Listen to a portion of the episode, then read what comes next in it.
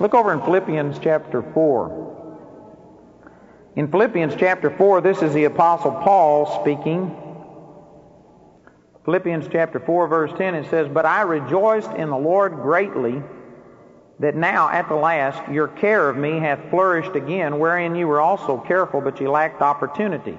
Specifically, what he's talking about is the Philippians, he said here, were the only church that had ever communicated with him concerning giving and receiving. It's the only church that had ever given to Paul after he left the area. They actually sent messengers and communicated unto him twice while he was in Rome. And so he, this is what he's talking about. He says, I praise God that you've sent this offering once again and have given unto me. And he says, You desired to do it before, but you lacked opportunity. You know, they didn't have the communications that we do today, and Paul was in transit for about a year, coming from Caesarea all the way to Rome. He was shipwrecked during that period of time and isolated on an island, and so they didn't know where he was. When they found out he was in Rome, they finally caught up with him and sent another gift for the support of his ministry.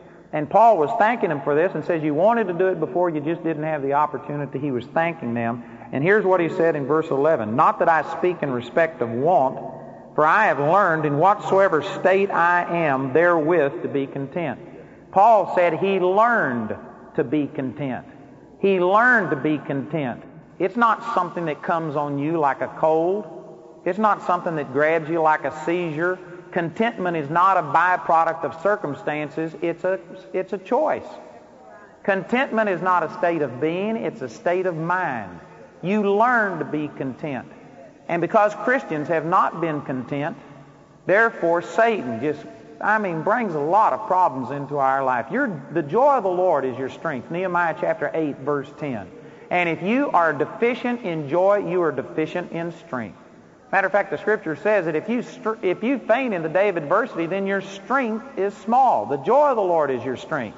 So if you faint in the day of adversity, your joy is small. You know, joy is one of the things that'll keep you from going under. Joy is a powerful force in your life. Jesus said that joy and praise was uh, strength to still the enemy and the avenger. And I know some of you are listening and say, well, brother, I know that, but I, I would rejoice if it wasn't for my problems.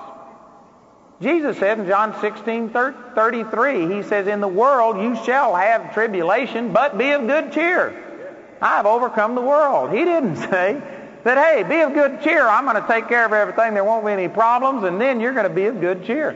No, he says you will have tribulation, but be of good cheer. Paul and Silas in the 16th chapter of the book of Acts were in the prison in Philippi, and man, they got to praising God at midnight with their head and their feet in the stocks in the lowest part of the dungeon, everything going against them, threatening to be killed, and Paul and Silas were rejoicing and singing praises, and God sent an earthquake and set them free. Praise, joy, victory is not dependent upon circumstances. I'm trying to get this across to you because we've bought into a lie. Our society today is into this everybody made me do it type of thing. We, we blame somebody for everything, and if negative circumstances happen, then most of us just believe, well, this is the way I've got to be, or I'm in denial. Well, I am denying the devil the right to dominate me. You know, there is a difference between me and an animal. I am not just a hunk of tissue that when something happens, I must respond in a certain way. I have a choice. God made me in His image. Deuteronomy chapter 30 verse 19 says, Behold, I call heaven and earth to record against you this day that I have set before you life and death, blessing and cursing. Therefore choose life that both you and your seed may live. God gave you the choice. Satan cannot make the choice. God will not make the choice. It's not God that's making you live a certain way. It's not God who has either blessed you or hasn't blessed you. God has blessed all of us. It's us that has chosen to look at the negative. If Eve could find something negative in her existence, there's negative things in your existence. If the disciples could find something that they thought would be better than Jesus, then you can find something better than your salvation. But the truth is that they should have been content with what they had. Both of them had no reason to complain, and yet they did, because Satan can make even a perfect person discontent. You have God living on the inside of you. God's blessing is in your life, and yet the truth is there's a lot of Christians today going around complaining and miserable and sad, not because of their problems, but because they aren't focused on their answer. Paul said he learned to be content. How did Paul learn to be content? Look over here in the first chapter. I just want to give you a real quick Bible study through the book of Philippians and show you how Paul learned to be content. Paul started off, Philippians chapter 1, verse 3, he says, I thank my God upon every remembrance of you, always in every prayer of mine for you all, making request with joy for your fellowship in the gospel from the first day until now. Do you know that word fellowship right there is it's been translated partnership in other places in the Bible? It's literally talking about their finances is what he's talking about. He was praising God because these people were people that had contributed to him, and he says that over in the fourth chapter. They had done it twice. They were the only ones who had given. Paul said here, I praise God upon every remembrance of you. You know, there are some people you don't praise God every time you think of them. I'm speaking as a minister. There's some places I go. Calvary Cathedral is one of these places that, man, I praise God every time I think about Calvary Cathedral and the people here. But there's some places I go that I ask God to help me forget. it's true. It's true. Man, these people were special to Paul. And he says, in every prayer of mine, making request for you. Paul prayed a lot. And so that means that Paul thought of these people every single day. Even though he was separated half a world apart, Paul thought of these people. Paul loved these people. And uh, he says a lot of other good things. For time, I need to skip on down. But he was talking about how he's just confident God's going to continue to work in them. He says, I believe that the love of God is going to be shed abroad in your heart, that you'll be brought to perfection. He's expressing his love for these people. And then he turns around and in verse 12, he begins to start trying to comfort these people because Paul not only loved them, but they loved him. It was a mutual thing, and he knew that they were worried about him. Again, you got to remember that the communication was not the same. Paul had been in prison a minimum of three years by this time, possibly five years. The scripture doesn't make it clear, but at least three years, maybe five years. If somebody you loved if somebody came here and preached the gospel in this church and y'all just responded to him and loved him with all of your heart, and then you found out that for preaching the gospel he was put in prison and he'd been there for three or five years, he'd been shipwrecked. You didn't know if he was alive for a period of time. I guarantee you, you'd be concerned about him, especially if you couldn't get information back and forth quickly. And you'd want to hear. So Paul knew that they were concerned about him, and Paul was trying to set them at ease that, hey, I'm okay. Don't worry about me. And look how he did this. This is amazing. In verse 12, he says, But I would ye should understand, brethren, that the things which happened unto me have fallen out rather unto the furtherance of the gospel, so that my bonds in Christ are manifest in all of the palace and in all other places. Paul is trying to comfort them, saying, Guys, don't worry about me. How was it he comforted them? He says, It's because my imprisonment has worked out for the furtherance of the gospel. The gospel has been promoted through my bonds. Well, many of you are thinking that wouldn't be any comfort. Who cares about the gospel being promoted? Man, if you're hurting, you want out. But you know what, Paul, this is really revealing something here. Paul was sharing with them the things that had comforted him. You know how he justified being in prison?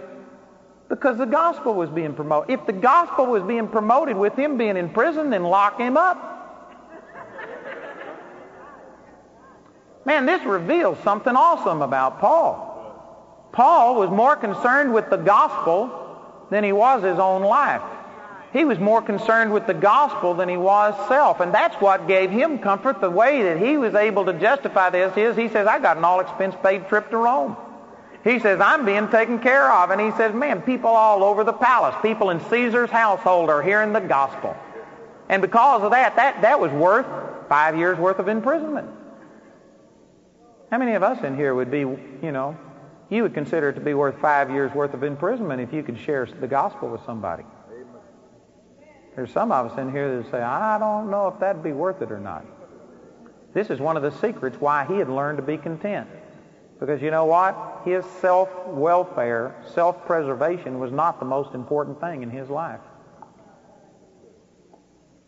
And so he goes on to say in verse 14, he says, And many of the brethren in the Lord, waxing confident by my bonds, are much more bold to speak the word without fear. Some indeed preach Christ even of envy and strife, and some also of goodwill. The one preached Christ of contention, not sincerely, supposing to add affliction to my bonds, but the other of love, knowing that I am set for the defense of the gospel.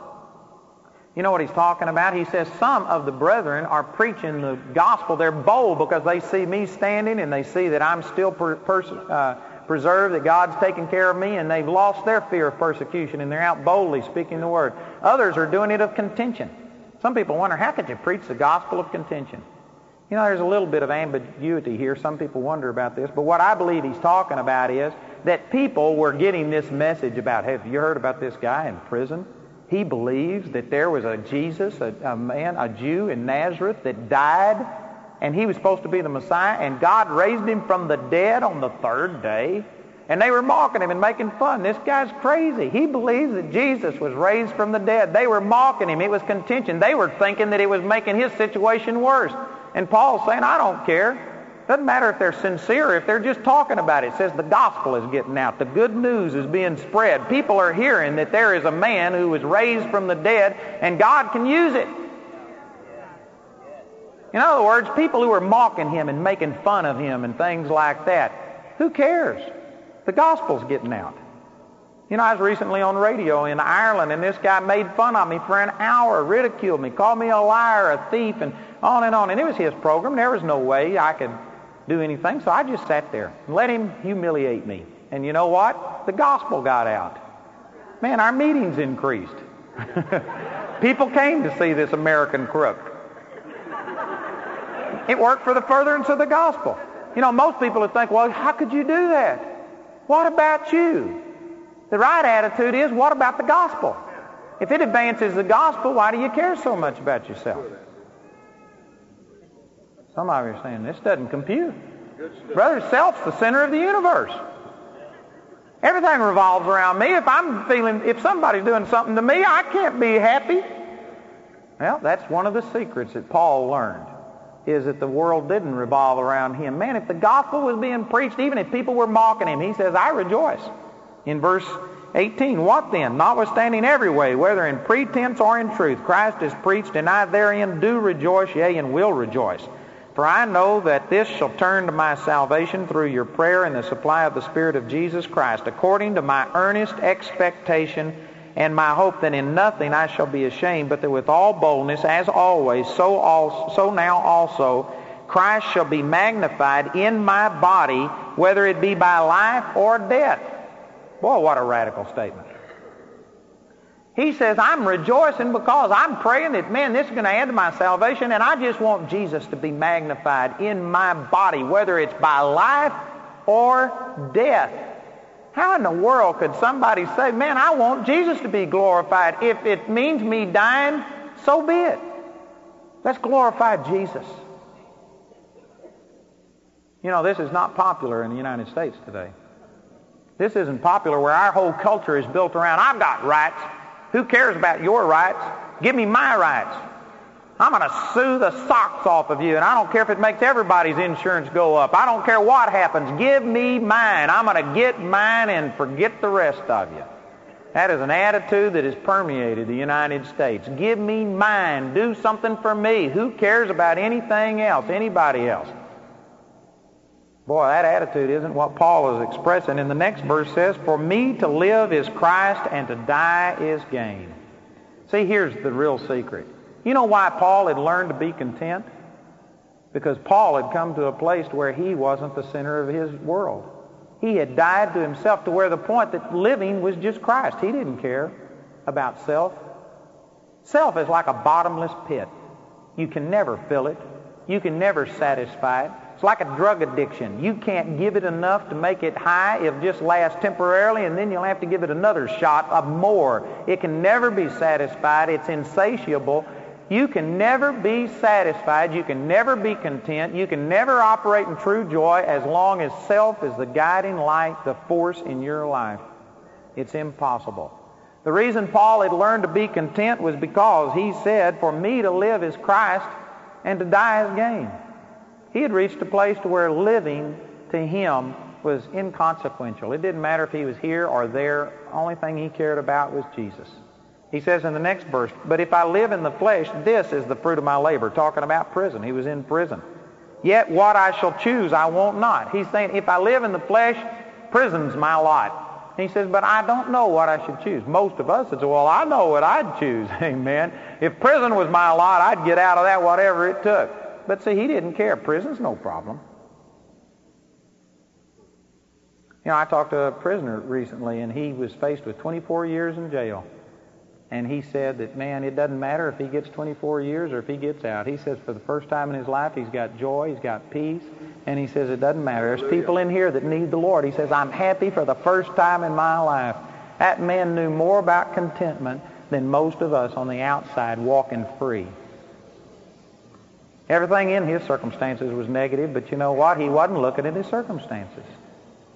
This is what Paul is describing. In verse 23, For am I, I am in a strait betwixt two, having a desire to depart and to be with Christ, which is far better. Nevertheless, to abide in the flesh is more needful for you. Paul says, I have a desire to go to be with the Lord, but it's more needful for whom? For you, that I stay in the flesh.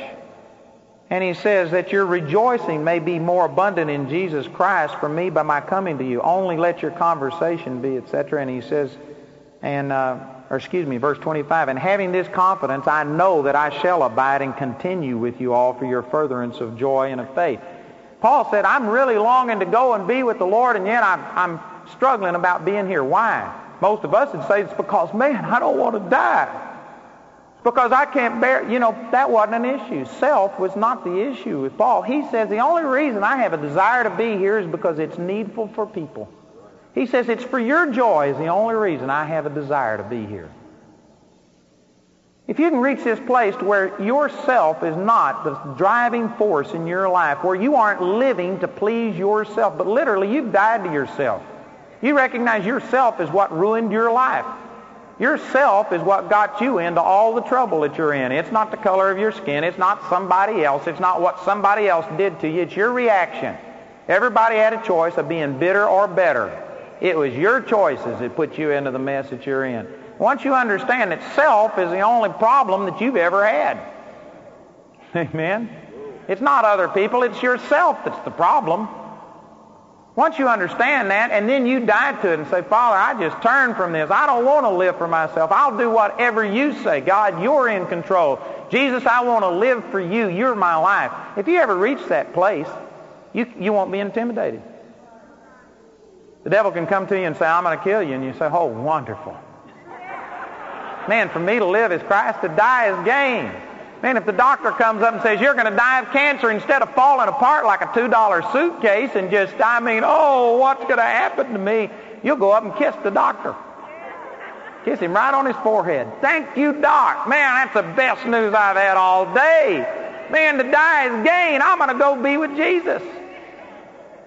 Or maybe he wants to heal me so that I can stay here and use that testimony to reach somebody else. Either way, no problem. I'd rather go be with the Lord, but you know, if he wants to heal me, well then praise God, I'll just stay here and rub the devil's nose and he'll be sorry he ever made me sick. Amen? But you know, the truth is, most people, honestly, you couldn't bear the thought of dying. Why? Because self. You know, if you die, once you die, it's no big deal. I had a guy die on me one time while I was preaching in Kansas City. The guy had a diabetic coma and he was dead for 45 minutes, right in the middle of my message. It nearly ruined the service. I told him it was the rudest thing anybody ever did in my meeting. I couldn't believe he did that. He was dead for 45 minutes, and then he came back to life. And he came back the next night and told us about going to heaven. He's been on television and shared it. And you know what? After this guy died, he wasn't afraid of dying. He found out what death was. He says, he says he didn't go through anything. He never felt any pain. He says he just zipped, was in the presence of God. He says you don't die. You just go to be with the Lord. You know, once he experienced death, he wasn't afraid of death anymore. Once you die to yourself, did you know what? You won't be afraid of self anymore. You won't be afraid of self not getting its way, of somebody rubbing you the wrong way or something not going your way. It doesn't matter. The reason most of us have a chip on our shoulder is because we aren't dead to ourself, and self is dominant, ruling, controlling our life. It's insatiable. We can't satisfy it, and we're trying to satisfy it, thinking that when self finally gets full, then we're going to be happy. That's not the way that Paul learned to be content. He just learned to deny himself. Look over in Acts chapter 20. I'm talking as fast as I can. Man, this must be overtime. People are just getting up and leaving. I know I'm not preaching that bad. In Acts chapter 20, verse 24, it says, um, But none of these things move me. Well, let's back up. In verse 22, Acts 20, 22, it says, And now, behold, I go bound in the Spirit unto Jerusalem, not knowing the things that shall befall me there, save that the Holy Ghost witnesseth in every city, saying that bonds and afflictions abide me. What would happen if the Holy Ghost told us that every city you go into, you're going to either be bound or afflicted? Some of you probably wouldn't leap down. Some of you'd figure, man, this is good enough for me. I'm not going anywhere. But Paul said in verse 24, he says, But none of these things move me. Neither count I my life dear unto myself, so that I might finish my course with joy and the ministry which I have received of the Lord Jesus to testify the gospel of the grace of God. He says it doesn't move me if bonds and affliction. If somebody's going to beat me, he was beaten with rods three times. He was beaten with stripes above measure. He was afflicted. He says none of these things move me. Yeah. Doesn't affect me. Why? Because I don't count my life dear unto myself. Who cares if self is abused? Who cares if self isn't taken care of. Again, you, we're in church, and some of you are trying to put on your best front and look good, but you know, the truth is, out on the street, somebody comes up and pokes you, does something to you, and I guarantee you, most of you feel I got a right to do anything. They touched me. I got my rights. You know, Jesus said, turn the other cheek. You know how you turn the other cheek? You get to where you don't care if they hit the other cheek. You don't care about self. Amen. Of you thinking, brother, you can't live this way. Yes, you can. Paul, Paul did it. Paul learned, there's a lot of people in Scripture that learned it, and this isn't for people just 2,000 years ago. I guarantee you, there's nothing different about God. The only thing that's different is our society. We are probably the most self-centered, selfish society that has ever existed on the face of the earth, by, multiplied by a hundred or a thousand. We are probably the most self-centered, self-indulged, spoiled, rotten group of people that have ever walked on the face of the earth. That's the only thing that's changed. Our reference point. We look around and say, but everybody's this way. Well, then everybody's wrong. I'm telling you that dying to yourself and getting to where you don't love yourself to the death, where you don't even care, is the key to contentment. If all you care about is the Lord, and you're out to glorify the Lord, they come up and put you in jail, and you say, man, I'm getting to tell the jailers about the Lord. I'm getting to witness to the other people in here. You can have joy and contentment. I know a lady that did that over in Israel, uh, Claudia Porter. She was out on the streets witnessing, and man, they stuck her in prison for witnessing and passing out tracts in Jerusalem. And they didn't keep her in there more than just a couple of hours because she was evangelizing the prison. She was in there witnessing to everything that moved. And they kicked her out and says, we'll let you out if you'll quit talking about Jesus. Amen. You know what? She was in there taking it as an opportunity. There's people in prison that need Jesus. You know, if you weren't thinking so much about self and what self is suffering, you it wouldn't matter. It wouldn't matter what's happening to you. Thank you for that thunderous silence. He says, This is what I do so that I might finish my course with joy. We're talking about how to be happy. How is it that you have joy and peace and happiness? You do it by not loving your life unto the death.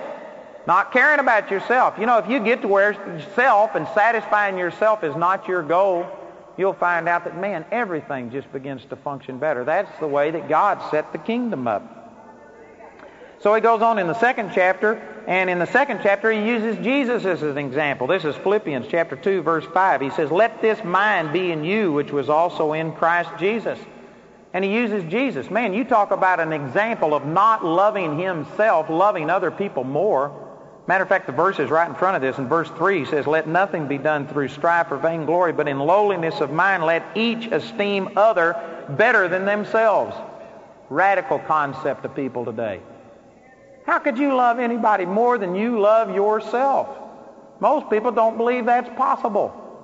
It is possible. It's not only possible, it's actually a better way to live is to love people more than you love yourself.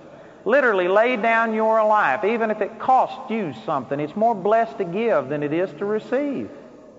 That's a superior way to live. In verse 4, look not every man on his own things, but look every man on the things of others.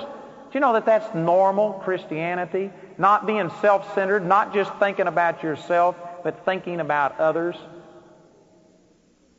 And then he says, do it the way Jesus did, who being in the form of God thought it not robbery to be equal with God. You know, the NIV translates this as it um, didn't think that equality with God was something to be grasped. I have no idea what that means, but it sounds to me like it's saying that he, he didn't think that he was equal with God. Well, that certainly is not what this is saying. This is saying he didn't think it was unjust to be equal with God because he was God. In other words, he knew who he was. He knew that he was God manifest in the flesh, but regardless of that, he made himself of no reputation and took upon him the form of a servant and was made in likeness of man. And being found in fashion as a man, he humbled himself and became obedient unto death, even the death of the cross. Jesus is the ultimate example of denying himself and giving and putting somebody else above himself. Jesus suffered pain. Jesus suffered rejection. The scripture says over in Hebrews, look unto Jesus, the author and the finisher of your faith, lest you be wearied and faint in your mind, because you haven't yet resisted unto blood, striving against sin. None of us have suffered the way that Jesus did, and yet Jesus turned around to the very people crucifying him and said, Father, forgive them, for they know not what they do. He was more concerned. He was looking on the things of others. Even as he was dying, he was thinking about the people who were killing him, mocking him, criticizing him, saying, If you're the Son of God, save yourself. They stripped him naked and made fun of him. Hey, King of the Jews, come down. And yet Jesus was thinking more about them than he was himself. Paul did the same things, what he's saying. He says it doesn't matter. Imprison me, do anything. If Jesus is glorified, I'm content. I'm happy because, man, for me to live is Christ, to die is gain. This is the way that Jesus lived. And then Paul talks about it again over in the third chapter. I'm going through this real quick, but I just I'll be through in just a minute. But in the third chapter, Paul said this. In verse 4, he says, Though I might also have confidence in the flesh, if any other man thinketh that he hath whereof he might trust in the flesh, I more circumcised the eighth day of the stock of Israel of the tribe of Benjamin, a Hebrew of the Hebrews, as touching the law, a Pharisee, concerning zeal, persecuting the church, touching the righteousness which is of the law, blameless. But what things were gained to me, those I counted loss for Christ. Paul had said in the first chapter, I'm willing to suffer imprisonment. I'm willing to die if that's going to glorify the Lord. He was talking about all the negatives. I'm willing to endure these negatives. You know, there's a few people that have seen this truth. Very few, but there's a few that enter into it. But now he comes back and talks about all the positives. He had all the acclaim of everybody. He was the Hebrew of the Hebrews. He was righteous. He had so many good things, and he also counted the good things but dung for the sake of knowing Christ. He didn't just forsake all of the bad things and say, I'm going to serve God even through the bad times, but he took all of his credentials, his resume, and wadded it up and threw it away. And he says, I'm nothing without Christ, good or bad. He surrendered everything, lock, stock, and barrel, to the Lord. And in verse 8, he says, Yea, doubtless I count all things but loss for the excellency of the knowledge of Christ Jesus my Lord, for whom I have suffered the loss of all things, and do count them but dung, that I may win Christ and be found in him, not having mine own righteousness which is of the law, but that which is through the faith of Christ, the righteousness which is of God by faith that I may know him and the power of his resurrection and the fellowship of his sufferings, being made conformable unto his death. He says, I've given up everything for what purpose? That I might know him. Do you know that you can literally fall in love with God more than you're in love with yourself? And he goes on and on and on. Man, I wish I had time to go through all this. The fourth chapter, after he says all of these things, then he says, Rejoice in the Lord always. And again, I say, Rejoice. Let your moderation be known unto all men. The Lord is at hand. Be careful for nothing, but in everything by prayer and supplication with thanksgiving. Let your requests be made known unto God, and the peace of God, which passes all understanding, shall keep your heart and mind through Christ Jesus. Paul was able to rejoice. Everybody wants Philippians chapter 4. Rejoice in the Lord always. That's what I want, brother. Come up here and lay hands on me so that I can rejoice. Fill me, get me filled, get me happy, get me doing something. But don't make me die to myself. Don't make me get to where to live is Christ. I don't want to do that. You give it to me. Come up here and let me lay hands on you, and you'll get happy so that you can go back and be carnal and serve yourself and love yourself more than you love anybody else. And just come down here and get Bob to pray for you every time you get miserable. Come to church and get them to fill you up every time you just get into the flesh. That's what most people are wanting. Don't shout me down because I'm preaching good. Isn't that what Hagin said? I'm not saying these things to hurt you. I'm saying it to enlighten you. Some of you wonder, why is my life up and down? Man, I came and I got so blessed last week. I was running around the church. I was shouting, praising God. I laid on the floor and laughed for three hours. And by Wednesday, I was mean as a snake. Man, I was biting people's head off, nearly ready to divorce my wife. And what's going on? How come I can't maintain it? Because you're drawing off of somebody else who has died to themselves and is letting the life of Christ flow through them, and you're bootlegging the gospel. Amen.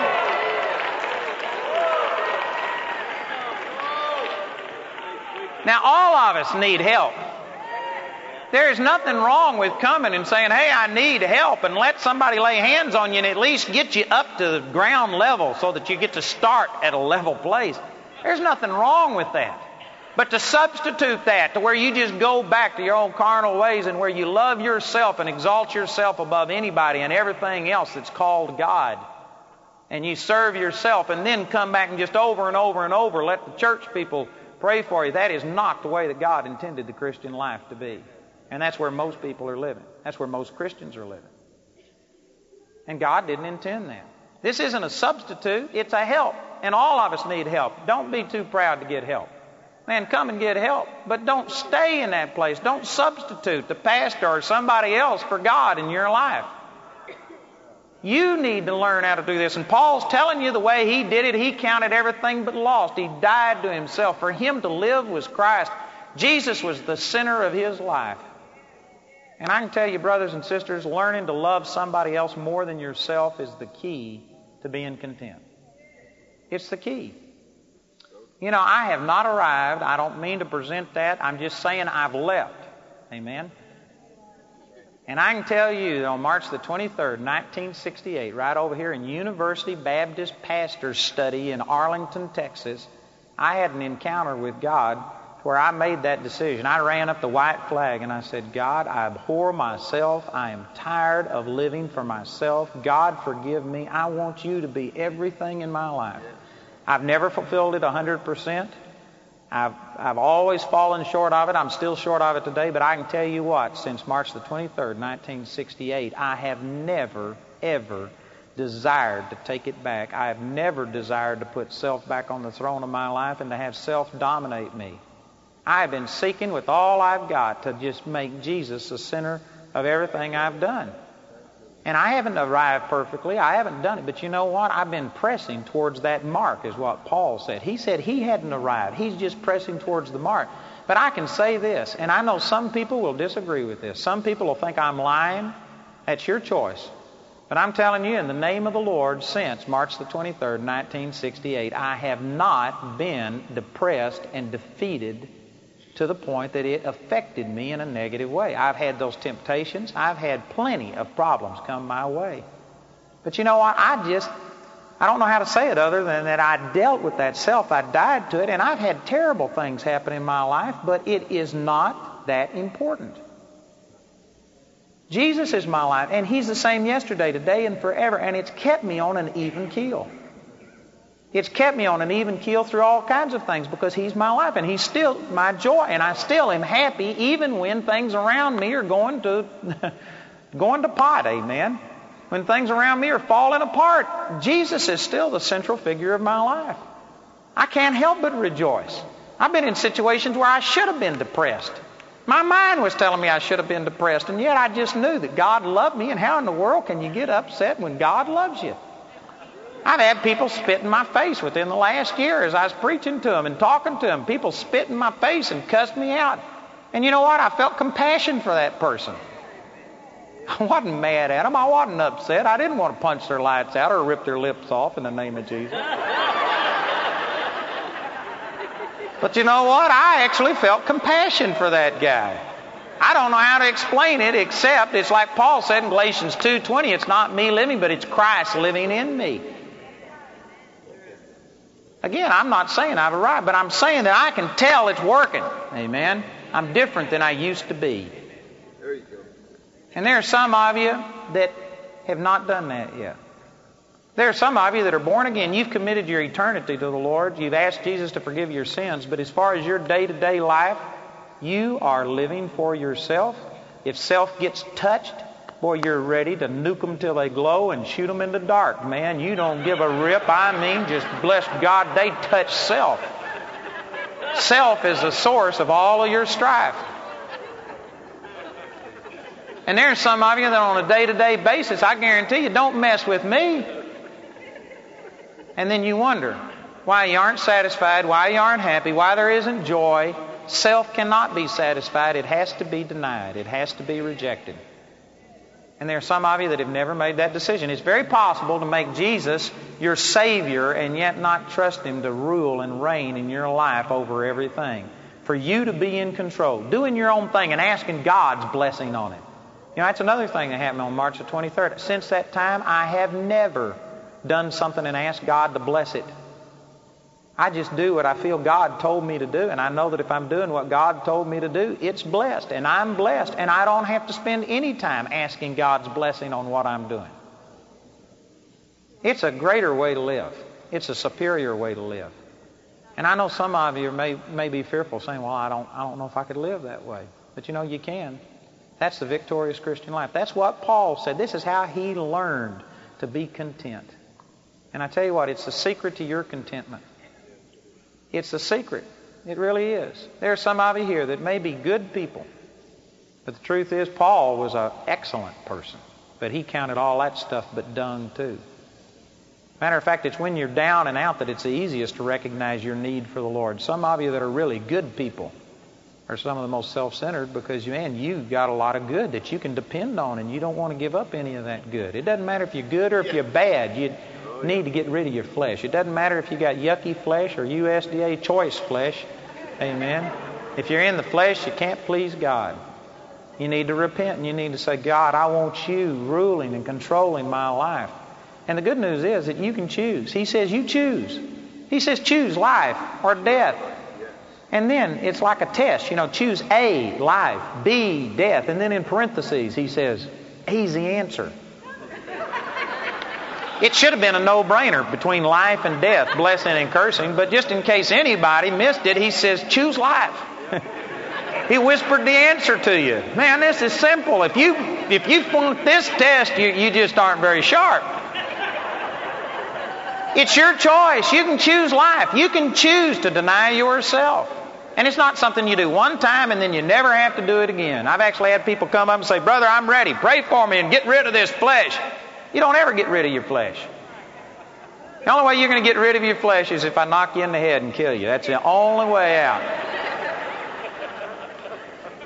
You're going to have a self from now until you go to be with Jesus, but you know what? You can deny it. And when it rears its head, deal with it.